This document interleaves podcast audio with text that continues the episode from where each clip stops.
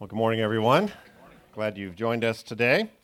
Last Sunday, um, I talked about our vision as a church for this new year, for 2017.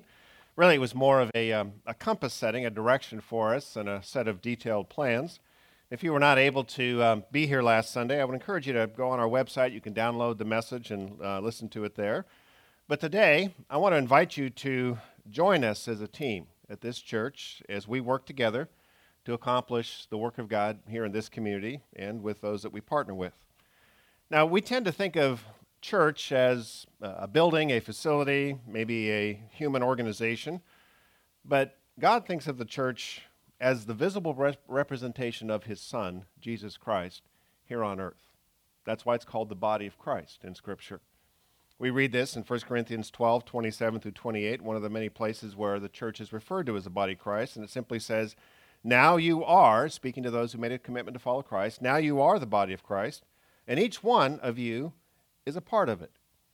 Now, to be clear that um, it's not talking about just some spiritual, invisible, floating idea, body of Christ thing. It goes on in the next sentence to start up by saying, and in the church, God has appointed, and it goes on to talk about the different gifts and uh, positions of responsibility in the church. So, what you see here is what you see in many places in the New Testament is that the church and the body of Christ are interchangeable terms for the same thing. What that means practically is that you cannot follow Jesus, you cannot make a commitment to Jesus apart from the church, which is his body. You know, for example, if one of the disciples in Jesus' day, when he was here physically walking uh, around, if one of the disciples in Jesus' day had kind of walked off uh, away from the group and away from Jesus, but still insisted that they were following Jesus, the rest of the disciples would have said, What do you mean you're following Jesus? He's right here and you're heading over there. You're heading in opposite directions. You're not following him. I mean, you can't say that you are following somebody when you're walking away from their body. So, what this means now is that if we are not a part of the body of Christ somewhere, we are not practically following Christ. We're following more our imagination of Christ or the idea of Christ, but, but we're not practically following Him. So the question is how do you know then if you're a part of the body of Christ? Well, it's the same way you know if any body part is attached. Two questions Where is it attached, and what does it do? So every Christian should be able to instantly answer these two questions What church are you a part of, and what do you do there? And if there's hesitation, if there's confusion, if there's uh, kind of a blank stare, not sure exactly what's going on, but there's a good chance they're not actually following Christ. Because the body of Christ is not just the invisible idea of Christ. Like all bodies, it's physical. That's why it's called the body of Christ, not the idea of Christ, not the truth about Christ, not the teachings of Christ, but the body of Christ. It's physical. And as with anything physical, it shows up in real space and time, in real places, with real addresses, and real people.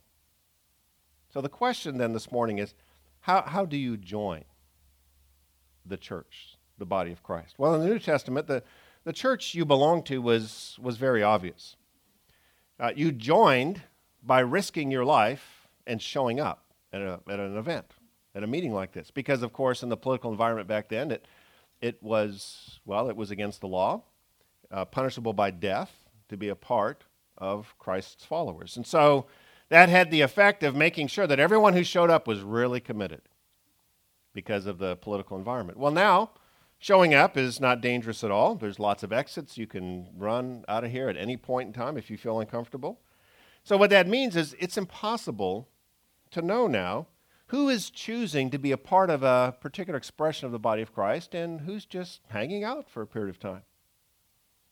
Now, we've noticed here at Seabreeze, and I think this is true of any church, that people tend to relate to us as a church in one of three ways. There's probably more categories, but they seem to break down into these three categories. You may have heard me mention these before. There are those that we would say they, they interact with us like, like a fan would. And you know, we love fans. I mean, what team would not love their fans? And what I mean by fan is that they, they really like what's going on here. And so they're here on Sunday and they show up at other events as their schedule allows, as long as there's not something you know, more important, and, and as their interest you know, continues to be piqued by what's going on here. And then there are those who, who move beyond just being a fan. They really like what's going on and, and enjoy being a part when they can.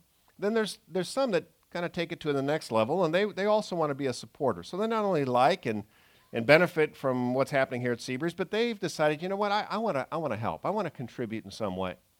So they, they volunteer and help out in some way, or they, they contribute some money, and, and they're our supporters. And again, just to be clear, we love our fans.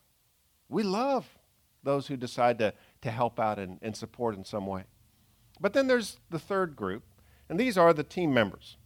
They are the ones that decide to commit to this church and join the body of Christ here. And the key difference is that one word commit. They decide to make a commitment to be a part and to connect and to advance what's happening here. Now, we could probably, I, I, I, might be able to sit down and have a conversation, and I could maybe guess where you might be on these three. You could probably tell me right away if you wanted to, or I could guess. But the problem with me guessing, or those of us in leadership guessing, is there's a good chance we'd get it wrong.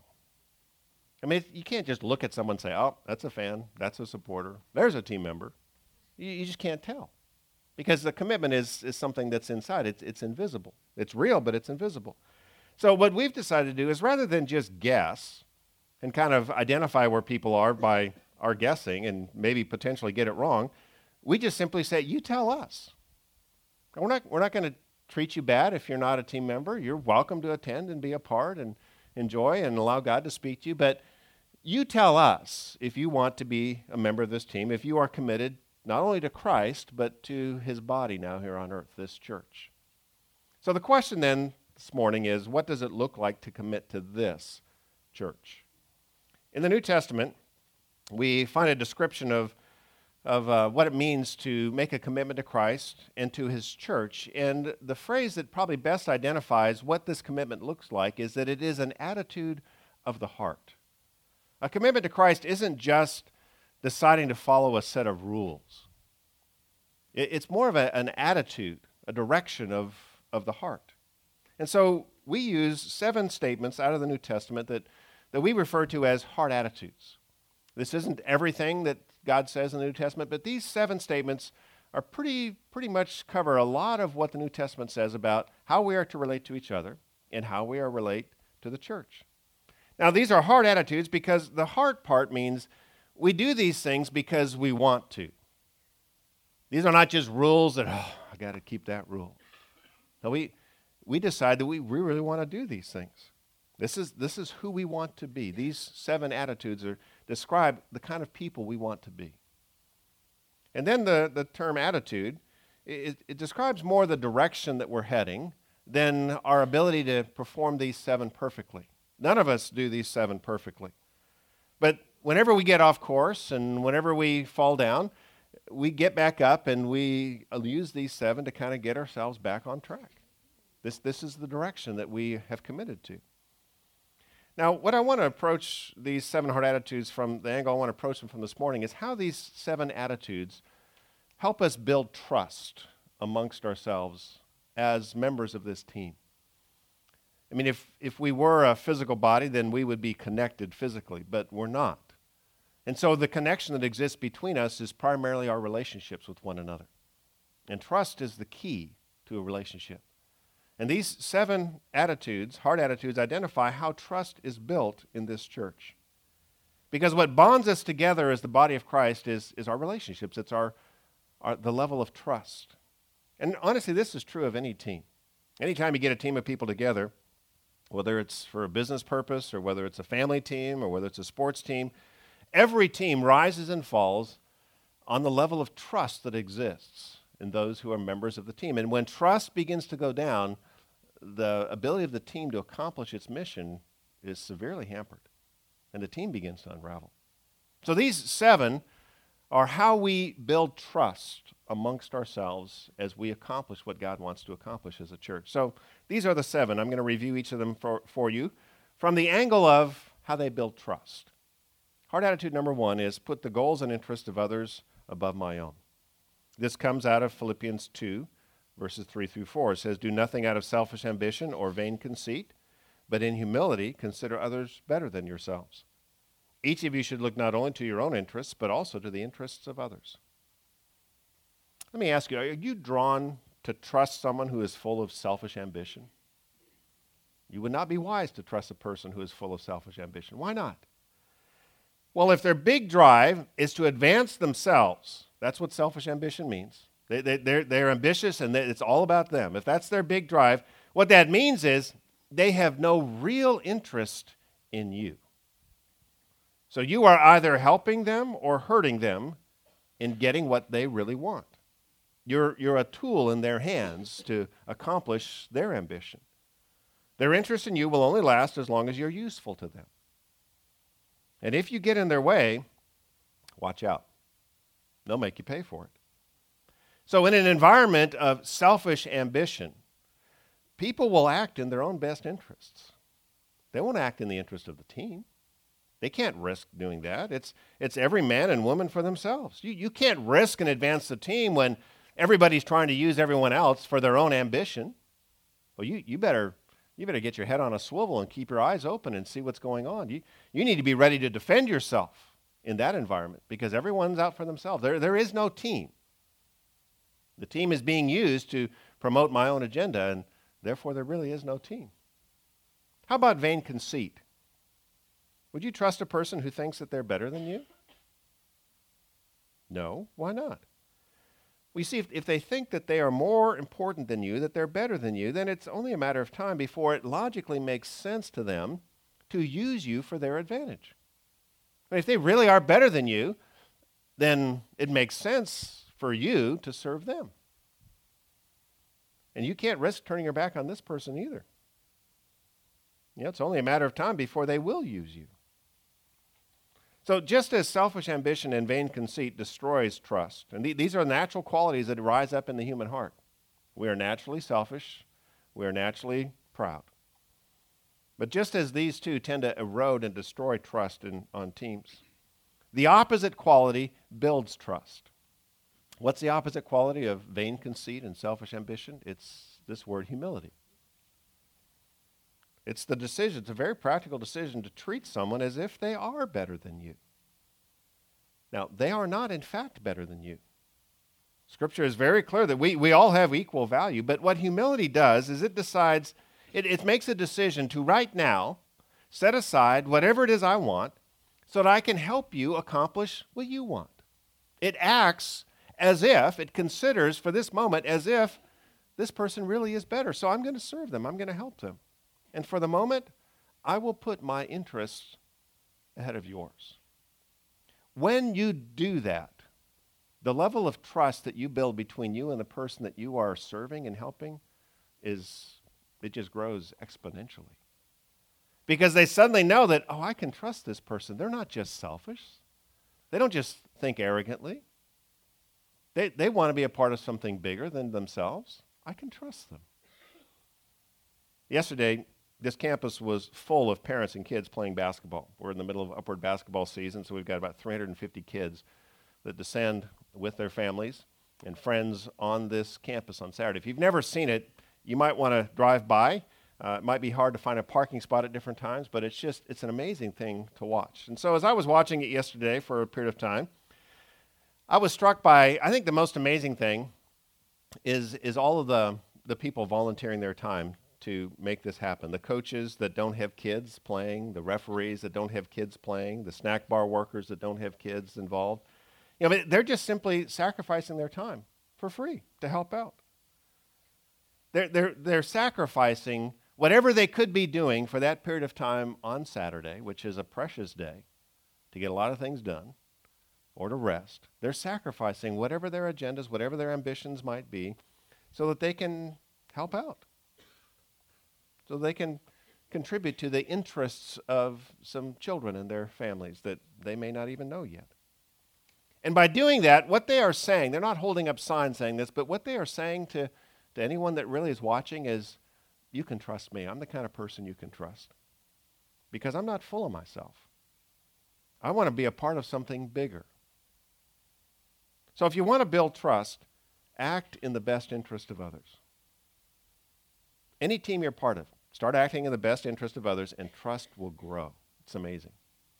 Heart attitude number two live an honest and open life. Trust is built on truth. Ephesians 4:25 says therefore each of you must put off falsehood and speak truthfully to his neighbor for we are all members of one body.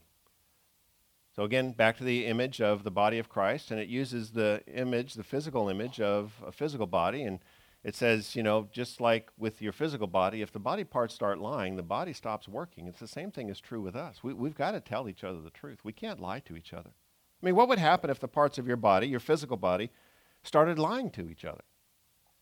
Well, there, there is a, a term for that condition. It's, it's a medical condition. It's, it's a neurological disease. You know, a neurological disease occurs when the messages sent by the nervous system are wrong, they're lies, they're not true, or, or they never get through. 16 years ago, my brother in law died of a neurological disease called Guillain Barre. He was on his way home from work. He was an assistant DA in Manhattan. He was on the subway on his way home, and he started feeling a tingling in his arms. Within six hours, he was completely paralyzed. And within three months, he, he died. And the reason was because his immune system mistakenly began to see his nerves, all of the nerve endings in his body, as a disease that must be attacked. And so the immune system started attacking his nerves. And there was nothing wrong with his nerves at all. They were not disease particle, uh, you know, disease cells. They, they were healthy nerve tissue, tissue, but it attacked the nerves. One lie, and his body could no longer function. You know, dishonesty has the less visible but equally devastating effect on relationships. It, it kills, it just kills relationships. In a short period of time, the best relationship can, can end because of dishonesty. It just kills them. Truth is the foundation of trust. If, if I don't know who you are, if I can't be confident that who I'm talking to is who, who what you're representing yourself to be is really who you are, well, then I, I can't trust you. So if we are going to work together as the body of Christ, we've got to know the truth about ourselves. Now, that doesn't mean that we need to know everything about everybody in order to trust. I mean, that, that's impossible those of us that are married know that even those of us who are married and have been living together and know each other better than anyone else, we know that we're still learning things about the other person. We don't even know everything about ourselves. So you don't need to know everything in order to make a decision of trust. That's impossible. But you need to know enough over time to have reason to believe that the person that is being presented on the outside accurately represents the person who's really there on the inside. That's what's essential. So, what that means is, as a church, if we're members of the team here, that means that if, if we're struggling, we don't hide it. You know, a lot of times, church can become the place where we all show up and pretend that we're completely together. That is not the way God envisions the church. The church is the place where we can be honest.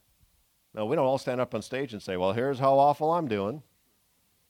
But with a few people that we know love us, and we have learned to trust over time with a handful of people, we're honest. If we're struggling, we don't struggle in private. We don't pretend. We are honest. And that's how trust is built between us. We, we live an honest and an open life. Heart attitude number three give and receive scriptural correction. This comes from Ephesians or Hebrews rather 3:13 says encourage one another daily as long as it's called today so that none of you may be hardened by sin's deceitfulness. Now, we tend to think that the word encourage means just to say nice things about other people, but that's not what the word actually means. The word means to motivate with words of truth. Now, we all need this because, well, sin is deceitful. We can be tricked by sin in our lives. We all have blind spots. And so, part of what it means to be on this team is not only are we telling the truth about ourselves, but we are asking other people if you see something, then tell me the truth about me, what you see. Yeah, I worked for a company for, I think it was about two years in my 20s that ended up uh, imploding because there was no giving and receiving of correction allowed in this company. This wasn't a Christian company, this was a, a marketing company. Six months after I started with this company, the owner's son suddenly showed up and was put in charge of uh, the production in the back uh, area, a lot of the printing materials that we were putting together, and immediately began to violate most of the company policies that had been set up. So a few of the older employees tried to correct this son, and they were immediately reprimanded by the owner. So it was suddenly clear to all of us that the son was not to be corrected about anything, ever. Three years later, that company was bankrupt. Why? Well, there's probably several reasons, but I think the main reason was with that one single act, trust was completely destroyed in the company. Why? Trust in the owner and in the company policies evaporated. Why? Well, it's because it was clear to everyone pretty early on that now suddenly there were no standards that we were all accountable to that gave us the framework to work together as a team. You see, people just come together and just suddenly work together and accomplish something. There, has got to be something bigger that, that, that's a framework around which they work together. A set of policies or standards or, or visions. This is what we're trying to accomplish. And everyone started at this point to do and say whatever they wanted to. And no one could call them on it now, suddenly. Because if you decide to say, well, wait, we're supposed to do it this way, it's like, hey, he's not. Oh, right. So we're all doing whatever we want to do now, right? Yep, that's what we're doing. So in that environment, productivity declined, then sales went down, and with it, cash went down. As a church, our policies are not just random statements that we stick on a wall somewhere. Our policies are found in the pages of the Bible.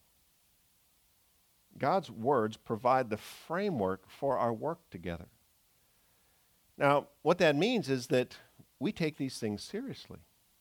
Now, we, we don't run around blowing the whistle on every infraction because we're all flawed, we're all imperfect. But we're serious about these words. And so we invite those who know us and love us to speak up when they see patterns that are out of line with Scripture. And this actually builds trust, a framework that's bigger than us. Now, what this means is that if, if you are personally living in violation of what God has said, is a pattern of your life, and you're not willing to change, you know that the Bible says this, but I want to do this, and I'm not going to change, then you're welcome to continue to attend Seabreeze, to be a part of a lot of what we do, but you're not ready yet to be a member of the team. You're not ready to join yet because you're not willing to submit to the words of Scripture. That's the commitment that we make as team members is no, we're, we're, we're under this framework of what God has said. We don't do it perfectly. We all struggle. But boy, we're, we're willing to have conversations with each other and to give and receive scriptural correction. And that's how trust is built. Number four is clear up relationships. Matthew 5, 23 through 24. Jesus says this Therefore, if you're offering your gift at the altar, and there remember that your brother has something against you, well, leave your gift there in front of the altar. First go and be reconciled to your brother, then come and offer your gift. So, Jesus is describing here a, a well known scene. Everyone who heard him say this would know the scene that he's talking about. It played out in Israel's history on an annual basis, once a year. It was the trip to Jerusalem to worship at the temple and offer your annual tithe to the altar at the Temple of Jerusalem. And this was the pinnacle of the year in Jewish history at the time. And so Jesus is describing a scene where you're standing in this long line because everyone from all of Israel has come to Jerusalem, and there's long lines now at the altar. Everyone's got their gift, their, their annual tithe. And you're, let's say, you're halfway through the line and you're daydreaming like you would if you're standing a long line like that, and all of a sudden you recall, oh my goodness, that's right, there's, there's this relationship that's sideways. You remember a conflict between you and someone. So what should you do? Well, most people would convince themselves, ah, it's nothing. A lot of people would say, well, it was the other person's fault, so I don't need to do anything.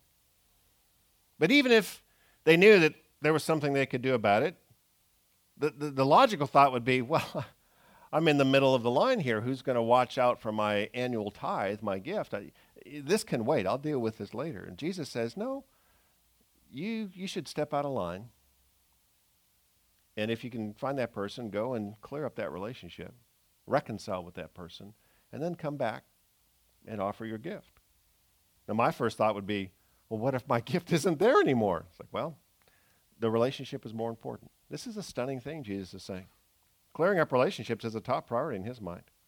The reason is because the trust that exists between you and the other person is too fragile and too important to delay.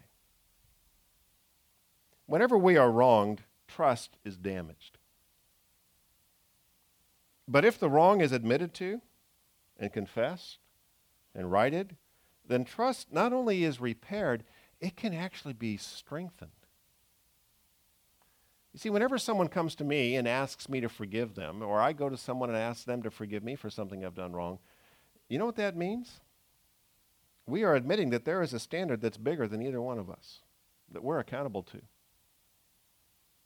A truth that we violated and must now admit that we violated and must now work to repair the wrong that we've done. And trust does not float in midair. It's something solid. It requires a foundation that's bigger, that's deeper than either of the two of you in this relationship. So if someone will not admit the wrong that they've done, you can't stand on solid ground with them because they're, they're, they are their own standard of right and wrong. They decide what's right and wrong. There's no standard bigger than them. They are floating in moral midair. They make their own rules. And so you just can't trust them. There's no common ground on which the two of you can stand and work together. This is why it's important to actually say the words, Would you forgive me? When you've done something wrong, you get clear on what it is, it's important to not just say, Oh, I'm sorry about all that, but to say, Would you forgive me for, and then say what it was, for, for not being honest in this situation, for you know, stealing, for being harsh, whatever it is. Whenever you say, Would you forgive me? what you're saying is, I'm, I'm pointing to the standard on which we are both standing. The foundation, the, the ground that is solid, that is real and true. And, and I, I'm asking you to forgive me. That immediately begins to build trust. Here's someone that is living to a standard bigger than themselves. So there is a basis on which I can trust them. Now, what we tend to think is whenever we've done wrong, it's like, oh, I can't admit they're going to, oh, they're to hate me. They're never going to. Actually, the reverse is true. If you handle it rightly, there's a reason now for them to trust you. Number five, participate in the work of the church. 1 Peter 4.10 says each one should use whatever gift he has received to serve others, faithfully administering God's grace in its various forms. Have you ever worked on a team with a freeloader? You know, someone who expects kind of all the benefits the, of the team, the pay, but is unwilling to really do much or any of the work, or at least their part of the work. How does, how does that affect the morale of the team? How does that affect trust on the team? Oh, it destroys it. Now, not only do the other team members have to do their own work, they have to do his or her work as well. The freeloader's work has to be done now. And if the freeloader remains on the team, if, if the leadership does not address the freeloader, they're going to drag down the performance of the whole team. Because what's going to happen pretty quickly is the other people on the team are going to wonder well, if they're not working hard, why should I be working this hard? Why am I knocking myself out if they don't care about the team and they're dragging the team down? Why, why kill myself? And what happens on a team like that is the shift goes from thinking about how much can I contribute to this effort to how little can I contribute to this effort and stay on the team. And so when it comes to church life, this can happen. Church life easily can become a handful, a small handful of people running around like crazy, doing most of the work. And while the majority watches and enjoys and applauds and in some cases criticizes. So it's no wonder that in that kind of environment, it's easy for those who are really trying to carry the load just to get burned out and say, why am I, why am I killing myself? Nobody else seems to, everyone's benefiting and not contributing. Why, why should I? And the morale and the trust just begins to go down. Now, thankfully, for the most part, this has really not been the case at Seabreeze. So many of you step up weekly and monthly and do your part. And what this verse is talking about that we just read here, if you're a, if you're a Christ follower, if you're a Christian, you have been given a gift, a spiritual gift that's beyond just your personality, beyond your talents, beyond your education. It's, it's, it's something that you've been given by the Holy Spirit to be used in the body of Christ. So if, if you're a Christian and, and you're not leveraging that gift to really help some local church, then that local church is less than what it could be. Just like your body would be if it didn't have all of its parts. It'd be limping, it'd be something less than what it could be accomplished. So we participate in the work of the church if we're team members. And then number six is we support the church financially. This is the other part of the participation. We participate with our time and with our money. Know, the work of God on earth always advances as people give their time and their money. You know, if you, for example, let's say if you've got kids in the kids ministry right now, my guess is, from what I've seen going on over there, is that they're having a great time learning about God. And that is happening because a number of people have decided to give of their time and their gifting to serve in that ministry. But it's also happening because many of you regularly give financially to this church, and that allows us to pay the electric bill and the mortgage so that the kids can have a well lit room to learn about God in. You see, because Edison doesn't take God bucks. They, for some reason, they, they insist on American money, dollars.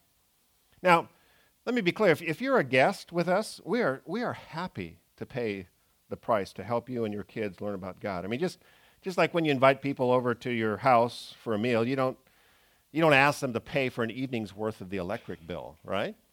You know, as they're leaving, it's like, well, it was a little bit later than I thought, so I think it's going to be about five bucks tonight. no. They're your guests. You're, you're happy to have them in your home. And that's the way we feel about our guests. So, th- this, I'm talking about this for those who want to join the team. What that means is you're, you're deciding to help make this part of God's team move forward.